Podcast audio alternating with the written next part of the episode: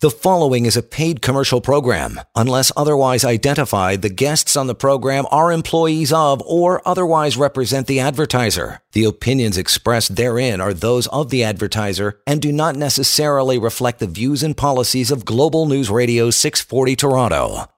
There are lots of lousy businesses, and there's lots of wonderful businesses. It's the art and science of money. My job has been to try and figure out which is which. It's Hi-Fi Radio, from the Global News Radio studios in Toronto. With Hi-Fi portfolio managers, here's Wolfgang Klein and Jack Hartle. Well, good evening, my friends. Welcome to the weekend. Another episode of Hi-Fi Radio, show about money.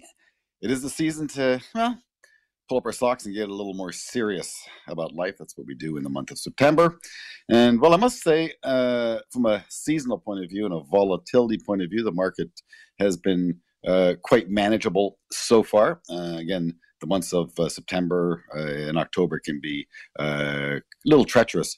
Uh, but so far, this market has a lot of uh, strength behind it. Uh, again, driven by uh, easy money, uh, liquidity. Uh, that is the theme, my good friends, and our Our chief strategist, Tony Dwyer, uh, continues to speak about the period of indigestion, uh, whereby this market has had an incredible move off the bottom, uh, almost straight up, and now it's going somewhat sideways with a slight upward trajectory, but it's digesting um, uh, such massive moves, and that can take some time. Um, at some point, uh, he believes that, and uh, we all agree with him, uh, that the market will uh, uh, solidify either higher or lower, and the probabilities Uh, and likelihood is higher. Uh, the question is uh, how we get there. And uh, so it was a pleasure to speak with John Johnson, a good friend of mine from Bay Street. He used to work at one of those big banks with me, and uh, he's a big fan of the Grateful Dead, a student of the market, uh, a philosophical man, I must say, a very cool individual, uh, and uh, continues to work uh, with Davis Ray as a strategist, uh, chief economist. Uh, are you, well, you're working part-time now, uh, John? Uh, you're semi-retired, but still have uh, your toe in the water, foot in the game? Yeah, yeah. and uh, it's great. I love it. Well, uh, good for you. Uh, so uh, uh, speak to us. Uh, what's on your mind with respect to the market? Open-ended question for you. All right. Well, I was just sitting and listening to what you were uh, saying about uh, Tony Dwyer's take on the market, and uh, I, I have to confess that I agree with him right now. Um, we were due for a bit of a, a correction. Uh, an interme- what what uh, our old friends in the trend and cycle department at that bank would call an intermediate correction. Uh, we mm-hmm. saw that in some commodities. Uh, we saw that in the cyclical currencies like the Canadian dollar, uh, the Norwegian krona, the Korean won. Uh, we saw a cyclical, an, an intermediate rebound in the U S dollar consistent with that. We saw widening in corporate spreads, not a blowout, but a widening in corporate spreads. And we saw parts of the stock market go through intermediate corrections as well. You know, small cap stocks got dinged and a, num- and a number of sectors uh, got hit. And uh, uh, the broad markets, though, really didn't get dented that much, consistent with the comments uh, about liquidity, interest rates, and I would just add the trajectory of the economy. Even if it's not spectacular, uh, it looks pretty ingrained and it's pointing upwards for the foreseeable future. So I also agree that any resolution uh, and in the consolidation phase that we seem to be going through in the broad equity markets is probably to the upside. Uh, I think that we're still in the uh, in a secular bull market. They tend to run for ten to twenty years up, to, you know, ten to twenty years down. We're in the ten to twenty year up phase, and uh, usually during those phases, the pullbacks, the intermediate corrections, and even the four-year cycle corrections tend to be fairly modest. They get there, you know, this everything is skewed to the upside, and I think that's where we are now. And I don't foresee uh, a recession. Uh, for the next couple of years, at least. I don't see a dramatic withdrawal of liquidity by central banks for at least a few years. I don't think that we'll see short-term interest rates anywhere near two percent until maybe two thousand twenty-four. And I'm considered to be re- on the hawkish side in terms of what I think about interest rates. So I think all in all, it points towards pretty good markets. And I think a little bit of choppiness, even a decent pullback, if we do have a bit of a, an upset, maybe around the debt ceiling or, you know, some other event like that, is, is good. It's a reminder that there is volatility and we need you know, to have a portfolio that uh, uh, accepts that, is diversified, and is prepared for some dents here and there. Uh, everything very, very well put, J J. Um, friends at home, look, we're getting technical here, but again, the, that is part of the business uh, and understanding uh, the complexities of markets and how we invest as individuals to build wealth. And again, it, it must be respected. Uh, so again, we're just going to ask you to sharpen your pencil a little bit. Try a little harder to work to stay with us on the conversation, because I think it'll help you better understand the verbiage and the language that is constantly being bombarded to you from the media. So the better you understand that, the better you can appreciate uh, what uh, it is trying to, to explain to you. Um, so, so Javed Mirza, again, our our technician, our resident technician at Canaccord, and Jack and I are very fortunate to have a true market technician, because they, they, they are not being as well funded uh, in this day and age uh, by, by the industry. And so to, to have a, a number of strategists plus a market technician is, is, is a real um, uh, uh, arrow arrow in our quiver. I think that's what it is, arrow in your quiver. Yes, that's right. Indeed. That, that is correct, yeah. Um, and so Javed Uh, is looking for the four-year, and you know this, uh, Jay, that's why I'm asking you the question to maybe better explain it to us. Um, he's expecting a four-year cycle reset uh, anytime between, you know, three months ago and, and early spring of next year. So he is expecting that eight to fifteen percent type pullback in the broad market, uh, setting the stage then for another four-year move higher. And he, too, is in the camp. And friends at home, this is very Uh, optimistic, so only listen to what we're going to say here. Uh, but uh, J J's saying it, uh, uh, Javed Mirza saying it, and I'm buying into it, have for a number of decades, that this bull market we are in, yes, there'll be corrections along the way, significant ones, twenty, even twenty-five percent corrections along the way, maybe thirty. But uh, for the next eight years, nine years to twenty twenty-nine, twenty thirty, I think it's twenty twenty-nine, uh, market goes higher. Uh, I think the, the anniversary of the great crash is going to be the end of the secular bull market. That's going to uh, scare the bejeebies out of me as I perhaps enter retirement. I'm fifty-six, J J, so I got nine years to go, and I think the secular bull market is going to end when I leave Bay Street, as it should. No? Hey, come on. Yeah, that's a, that's good timing. So when you retire, yeah. I'll sell everything and move into the bunker with my bottle of water and canned goods. That's what I'm going to have to do. I'm going to sell everything. And, well, Javed says no. You're going to sell international equities, U S equities, and you're going to buy the cyclical commodity-based equities, yeah. uh, just as we had in two thousand. In two thousand, the U S market went dead. It was a bear market in, the, in America for about eleven years. Uh I've called it the financial crisis marked the low, or the European debt crisis marked the low. And I think it was the European debt crisis or the U S equity debt clock crises that marked the low, and the new bull market began. I repeat, that was in two thousand, call it two thousand eleven, friends. Uh, so it's been running for ten years. We're twenty twenty-one. And a lot of forecasters, J J included, Javed included, Jack and I have been speaking of this secular bull market of running for fifteen to twenty years.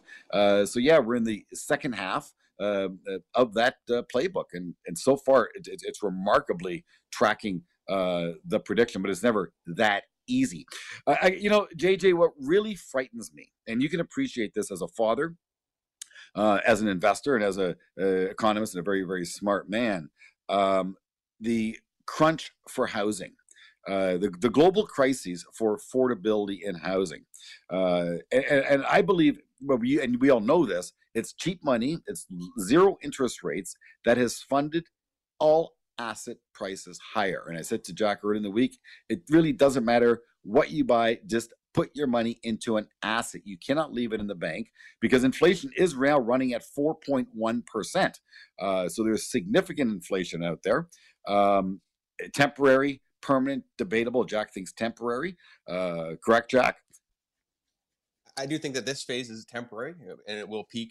Actually, we've seen signs that it actually has peaked for this part of the cycle, Wolf. But I, I do think that the higher growth trade, and we are going to have some structural inflation, and it's going to persist over uh, decades, and it, it'll start building a base now and then move higher over time. But I do, I do think that we have seen uh, the, the peak in this cycle. And we also saw it in lumber, Wolf. You marked the top there, buddy. You paid eight. Well, bucks no, a, a yeah, no, I want. I wanted to talk two by four. I see them at four bucks at two by four now. I want to talk about that. No, my so friends at home. Thank you. No, Jack. Jack's been feeling bad for me for the amount of money I've been spending on lumber through the roof. Uh, I bought some decking material for a sixty square foot deck, uh, cedar. It's over a thousand dollars. Anyway, so Jack was kind enough to go back to. He's been price shopping for me, trying to find me some deals, and and he found me some two by four at what, three sixty a, a two by four, Jack? It was, I think it was three ninety-nine, and in the middle of that peak, I, mem- I remember telling you, Wolf, I was using reclaimed cedar to build um to, to build picnic tables up at the cottage. I couldn't afford new cedar. You know, the law of substitutes is a fascinating. uh, no, no, but that's what you're talking about, the law of I substitutes, know. Uh, and and that too is very, very fascinating. But I, I want to throw it back to J J because again, uh, low interest rates is driving asset prices higher. Uh, an election's coming up, uh, international pressure, local pressure, you name it, on affordable housing and the the ability, or perhaps lost American dream, lost Canadian dream, that if you work hard, you can buy a house. Uh, please, J J, speak to that. I don't even know where to begin. I think there is this massive amount of speculation driven by low rates, and at some point, you know, interest rates are going to be higher. We could talk about inflation and maybe in, in a little while. I agree with Jack that longer term we could have a bit of an inflation problem. It's temporary now. So in a long in the, over five plus years, I think rates could be higher. Uh, all I can say is I remember having a financial plan done in nineteen eighty-nine when our first son was born. I was right out of grad school. My wife and I were working, and the guy says, "Oh, you're never going to be able to afford a house." We bought one two years later because prices crashed. And uh, there's a history of long cycles in real estate, just like we've been talking about the equity market. And at some point, rates will go up and there'll be a problem. And in the, in the meantime, rates are going to stay low. You know, it, it, the thing just may run out of gas and start to stabilize. That's not an environment where prices come down. Uh, you know, we're getting, you know, young people have that misfortune of having to pay up for housing housing. But at the same time, uh, they're getting more money in inheritances than any generation in the past, and they've got the lowest interest rates, interest rates, sorry, than many most generations in history. So uh, they, they, it's not all woe is me. I think that uh, there's a supply problem. So far, governments just deal with it through the demand side of things, give people more money, pump it up, pump it up, keeps everybody happy. Uh, and voting for them. Uh, at some point, they need to deal with the supply side. They need to change bylaws, allow you know different forms of housing and density, and get you have to knock the NIMBYs out of the way. And at some point, rates will go up, and that'll equalize everything for everybody. And uh, you know, the dream got smashed in the U S in two, after two thousand six, created big social problems that are we're still dealing with today. So I think, in terms of when the housing price correction comes, and it will come at some point. Uh, we better be careful what we wish for, because that decline in prices is going to hurt people who have invested everything in real estate, and will have social problems. Uh, I'm loving you very much, John, as, as I always do. John Johnson, Davis Ray, good friend of mine, economist, strategist, very smart man with a big heart. Uh, lots to discuss. We're talking money, my good friends. We want you to have a lot of it. Uh, stay tuned. It's Hi-Fi Radio, Global News, six forty in Toronto. I want money. Let's take a break. But after, Wolf and Jack will continue their in-depth discussion about money.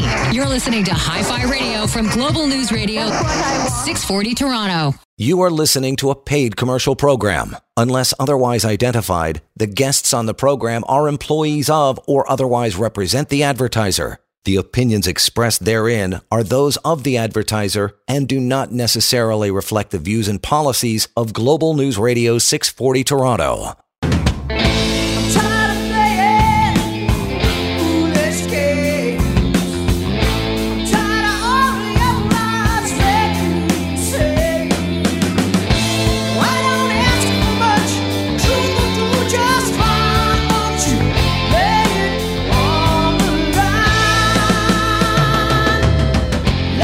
Emmett there, Triumph.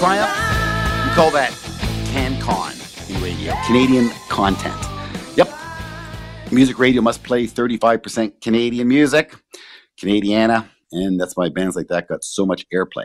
Uh, likewise with Rush and Webster. All great bands, of course, but, you know, slightly overplayed relative to other great artists as well. But I digress into uh, specifics of broadcasting. That said, I gave you a little Triumph there at the open. Uh, TIFF taking place. And uh, a movie has been made about Triumph uh, that, that has been featured at TIFF. I'm looking forward to seeing that. And uh, our good friend John Johnston uh, had a staycation, uh, traveling uh, this beautiful country of ours by car, avoiding airports, which I think is very, very smart. And just telling me that you spent some time in uh, the Maritimes in Prince Edward Island. And uh, I just rewatched uh, The Grand Seduction.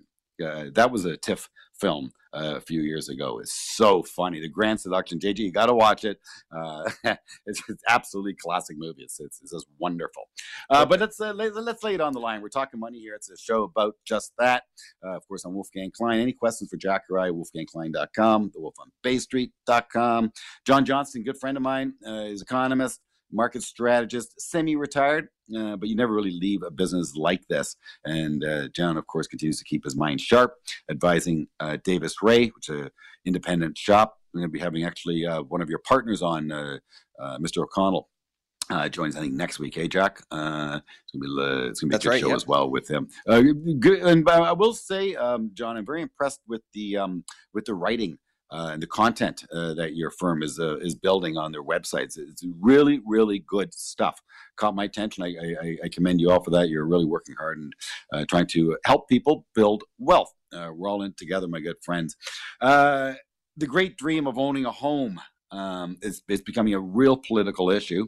Um, it's uh, and I, it was laughable to see some of the, uh, not debates, but the one-ons with the uh, party leaders on C B C this week.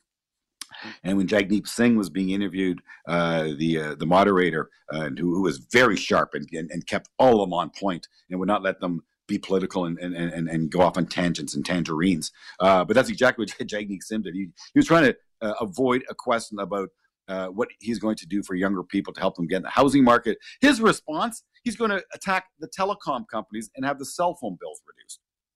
Really? Did you not hear the question? We're talking housing, not saving thirty-eight dollars on your phone bill. Um, and, and, and J J, look, in my opinion, I, I do not think this is a complicated problem, uh, housing shortage. Uh, much of the housing shortage, of course, uh, and the pressure on housing is international. It, it has to do with immigration, uh, and it has to do with international money. Uh, so at the margin, individuals like that are certainly pushing some housing prices higher. And there's a lot of local frustration around that. But again, uh, I'm not into closing the, the borders on uh, foreign money coming to Canada. Uh, that, that's a closed economy, and, and that can be a slippery slope. Stay with me, friends. Don't get mad at me just yet. And the reason I can easily say that, we live in Canada. You watch The Grand Seduction. They can't get a doctor to town.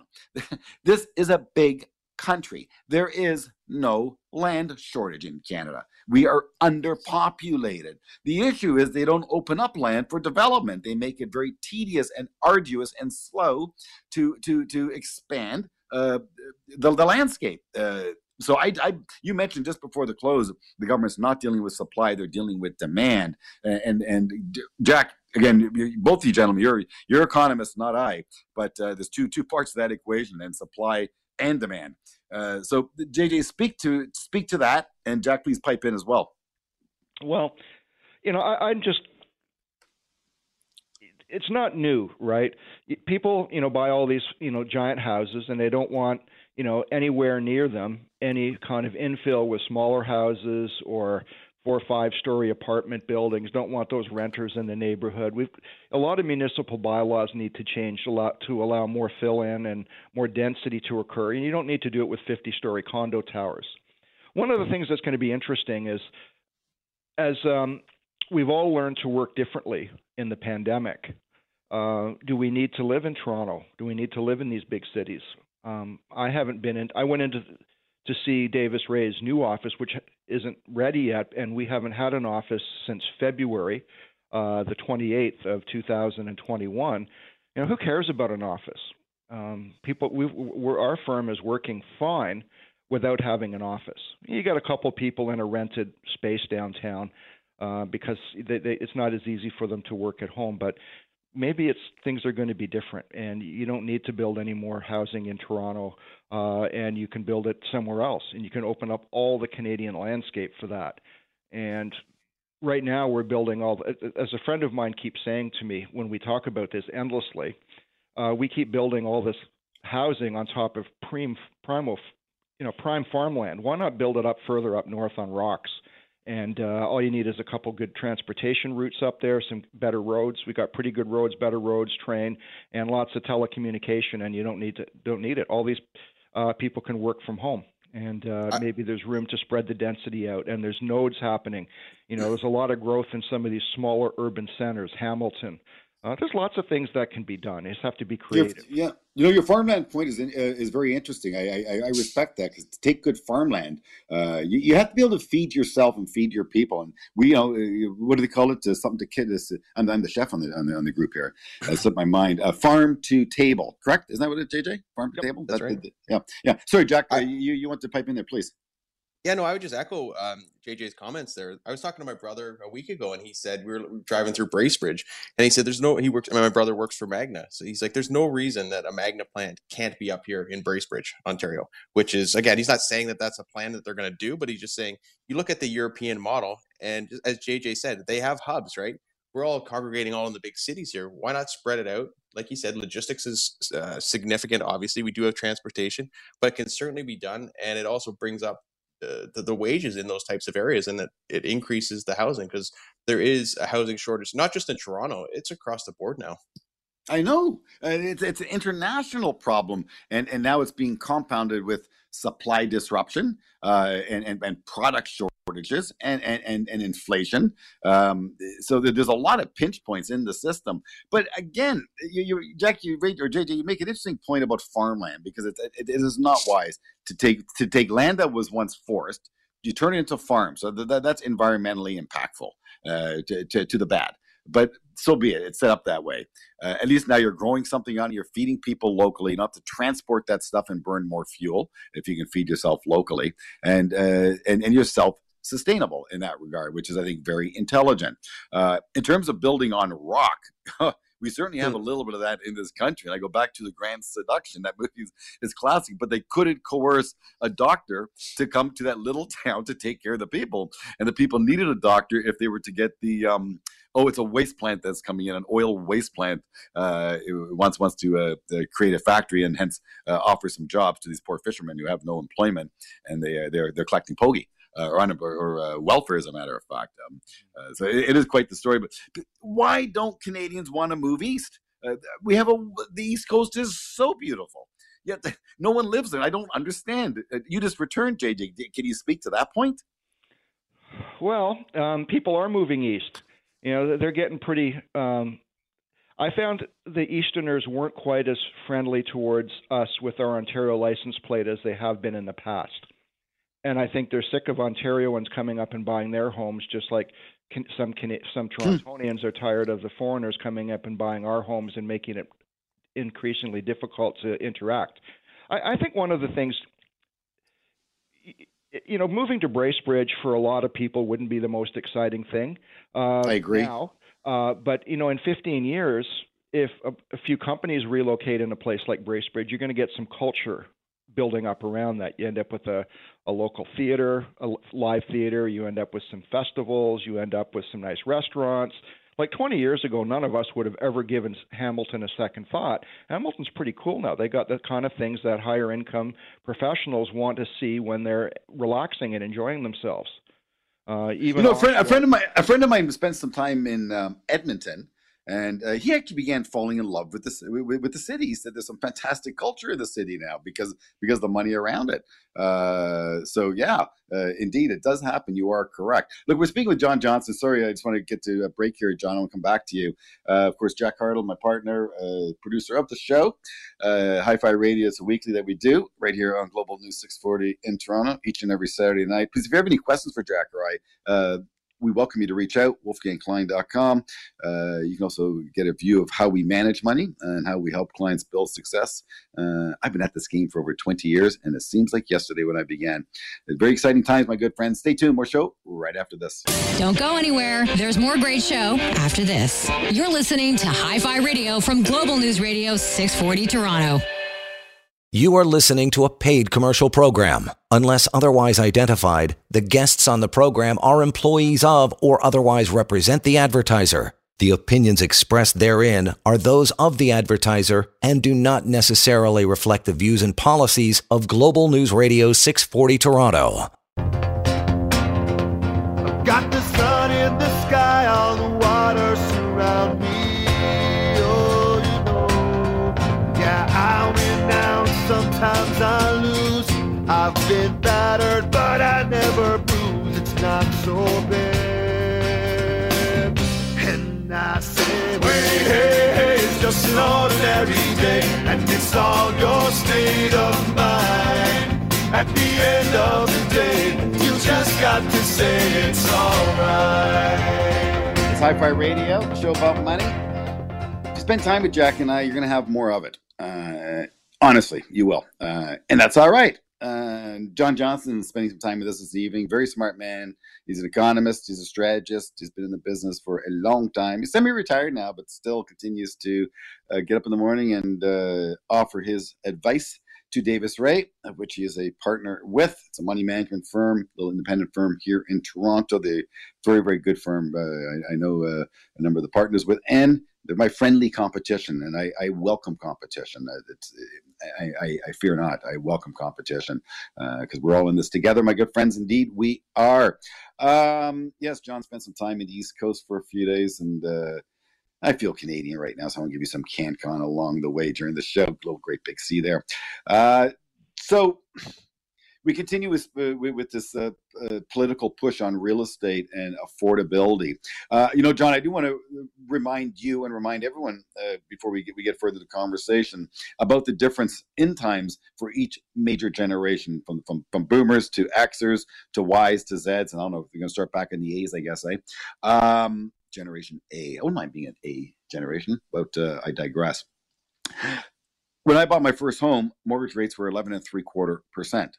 Uh, each mortgage payment uh, at the beginning, during the first five years, ninety percent of a monthly payment was to service the debt.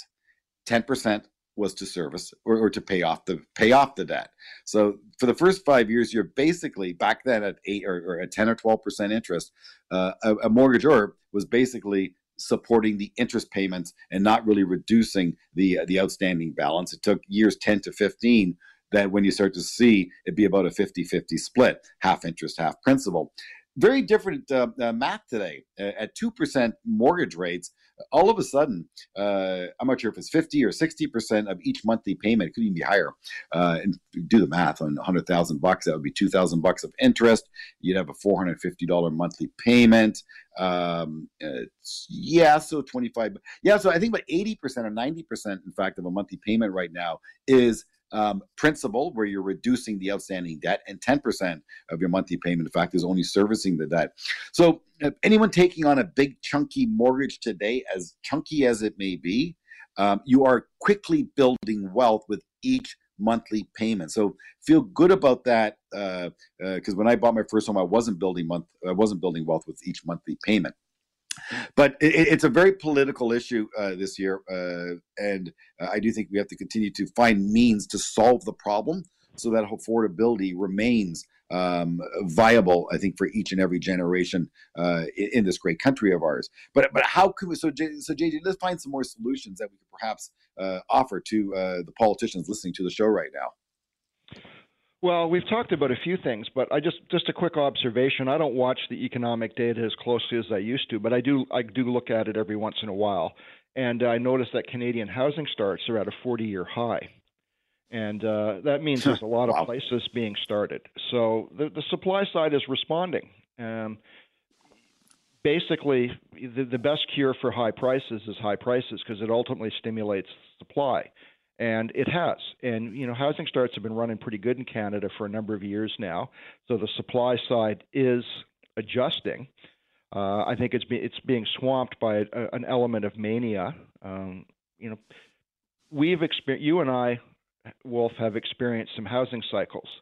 Um, you know, if we look back to the early seventies, there was a big, there was a bust in the early seventies, there was a big bust in the early eighties, and there was a big bust in the early nineties, which worked to my advantage. And it sounds like and my, and my well, yeah, I, I bought a home. That, that's yeah, my second home in the nineties, my first home in the uh, in nineteen ninety. Uh, the so the I, I got hit in the eighties, the late eighties. Uh, when rates were twelve, but then I meant to make up for it in ninety-six when I, I did buy, I, I reset the deck uh, at a much better point. Uh, oh, yeah. So it, it wasn't easy. I must say the real estate market uh, was not easy uh, back then. And all people know is a sure way to make money to buy real estate. And, and, and I, at some point, I'm just waiting for that rude awakening. And we have been in a twenty-seven year real estate bull market. It began in ninety-six and it is twenty twenty-one. And here in, in Canada, there really has not been a correction greater than six months. Unlike America, which had a correction during the financial crises that lasted a number of years, number of years. So that they had a real correction. We didn't. Their affordability came back in where prices stay, uh, dropped, became extremely affordable, stabilized, supply met demand, much healthier. Up here in Canada, the world looks at us and says, oh my God, is your market ever expensive? And it continues to go higher. Uh, Durham region popped some forty percent, all COVID driven, which again, philosophically leads me to, um, will this new way of life stick? Because uh, I do believe the younger generation entering the workforce, unlike the, uh, you know, uh, you're, you're, you're semi-retired, I'm eight years away or nine years away from retirement. My entire career has been spent downtown, nose to nose, toes to toes with people, developing human interactions and, and, and true relationships with people that have been invaluable in my career. So I can sort of rest on those laurels, you know, for the next ten years, I have enough relationships around me. But younger folk don't have that, and they need that beyond social media, I believe. I agree. I look at my kids, absolutely the case. Um, but when, you know, I when I worked at that big bank that we worked at together, I used to spend a lot of time traveling across the country. And, you know, I was in some small places, Prince George, B C, and other places, and there were guys, people there, I shouldn't say guys anymore, people there, who had pretty big books, um, made a lot of money for our former employer uh, through commissions. And, you know, there's a lot of businesses that can generate that kind of activity for a lot of people all over the place. And uh, I, I think the geographic spacing out of things is going to come, and ultimately that's going to be it. And, you know, I, I'd leave you with maybe one thought. Think about what the end of the secular bull market in equities that Javed times at two thousand twenty-nine or two thousand thirty, that lines up with a lot of these idea that we're in the, another roaring twenties. Yeah, and, that's uh, right. And we're building up, you know, we had a crisis in two thousand eight, two thousand nine, which was a debt crisis. Uh, we now have more debt other than U S households in a few other areas uh, of the world economy. We have way more debt globally, in the private sector and the government sector, uh, and that's all going to come home to roost. And I look at the rhythms of history like a lot of cyclical analysts do, including technical analysts, and I know Javed looks at that, and um, his former boss, Ray Hansen, who I think we both think pretty highly of. Uh, you know, oh eight oh nine looked like nineteen twenty-one in hindsight, twenty twenty-one, and maybe nineteen twenty-nine is coming. Uh, in two thousand twenty-nine. And we have to ask yourself, even if it doesn't, ask yourself the question, what's going to trigger the end of the secular bull market in equities? And could that have an impact on housing? Yeah, the answer is interest rates. It's as simple as that. That's my answer. And I don't know, you're the economist, so I'll call you the professor. Am I correct? Yep. And, you know, yep. Ultimately we're laying with all the government debt in the system, with weak governments, populist governments, weakening Uh, public institutions and central bankers now talking about worrying about what the the unemployment rate is amongst marginalized communities. Uh, and I think the unemployment rate amongst marginalized communities is very important, but it's not important for setting interest rates. Uh, that uh, we're setting the conditions for a nice run in inflation, as Jack alluded to earlier. And on a five-year view, I think we could have an inflation problem, not in a three-year view. Uh, and that means much higher interest rates, and much higher interest rate means that whole asset price inflation reverses. Correct. Yeah.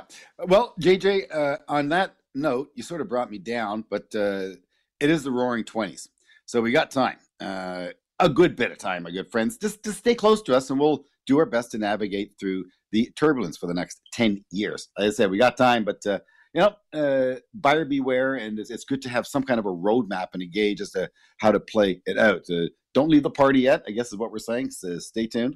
Uh, more show, of course, right after this. Money. Listen, we're going to take a break, but when we come back, money. More Money Talk. You're listening to Hi-Fi Radio from Global News Radio six forty Toronto. You are listening to a paid commercial program. Unless otherwise identified, the guests on the program are employees of or otherwise represent the advertiser. The opinions expressed therein are those of the advertiser and do not necessarily reflect the views and policies of Global News Radio six forty Toronto. booze them in two, running back to Saskatoon. Red Deer Terrace and a medicine hat, singing another prayer or two, sing another prayer or two. Prairies, baby, talking to... Well, there we go. Three songs lined up, all Canadian.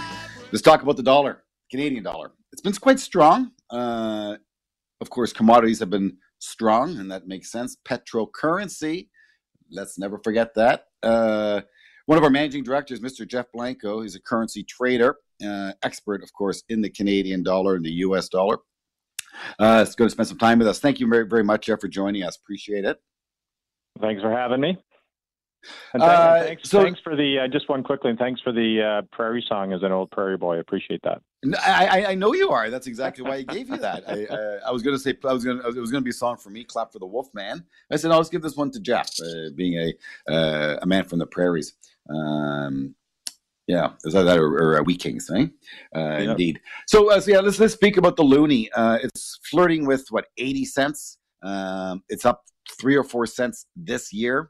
Um, what's your what's your take on it for the for the balance of the year uh, and looking uh, further out?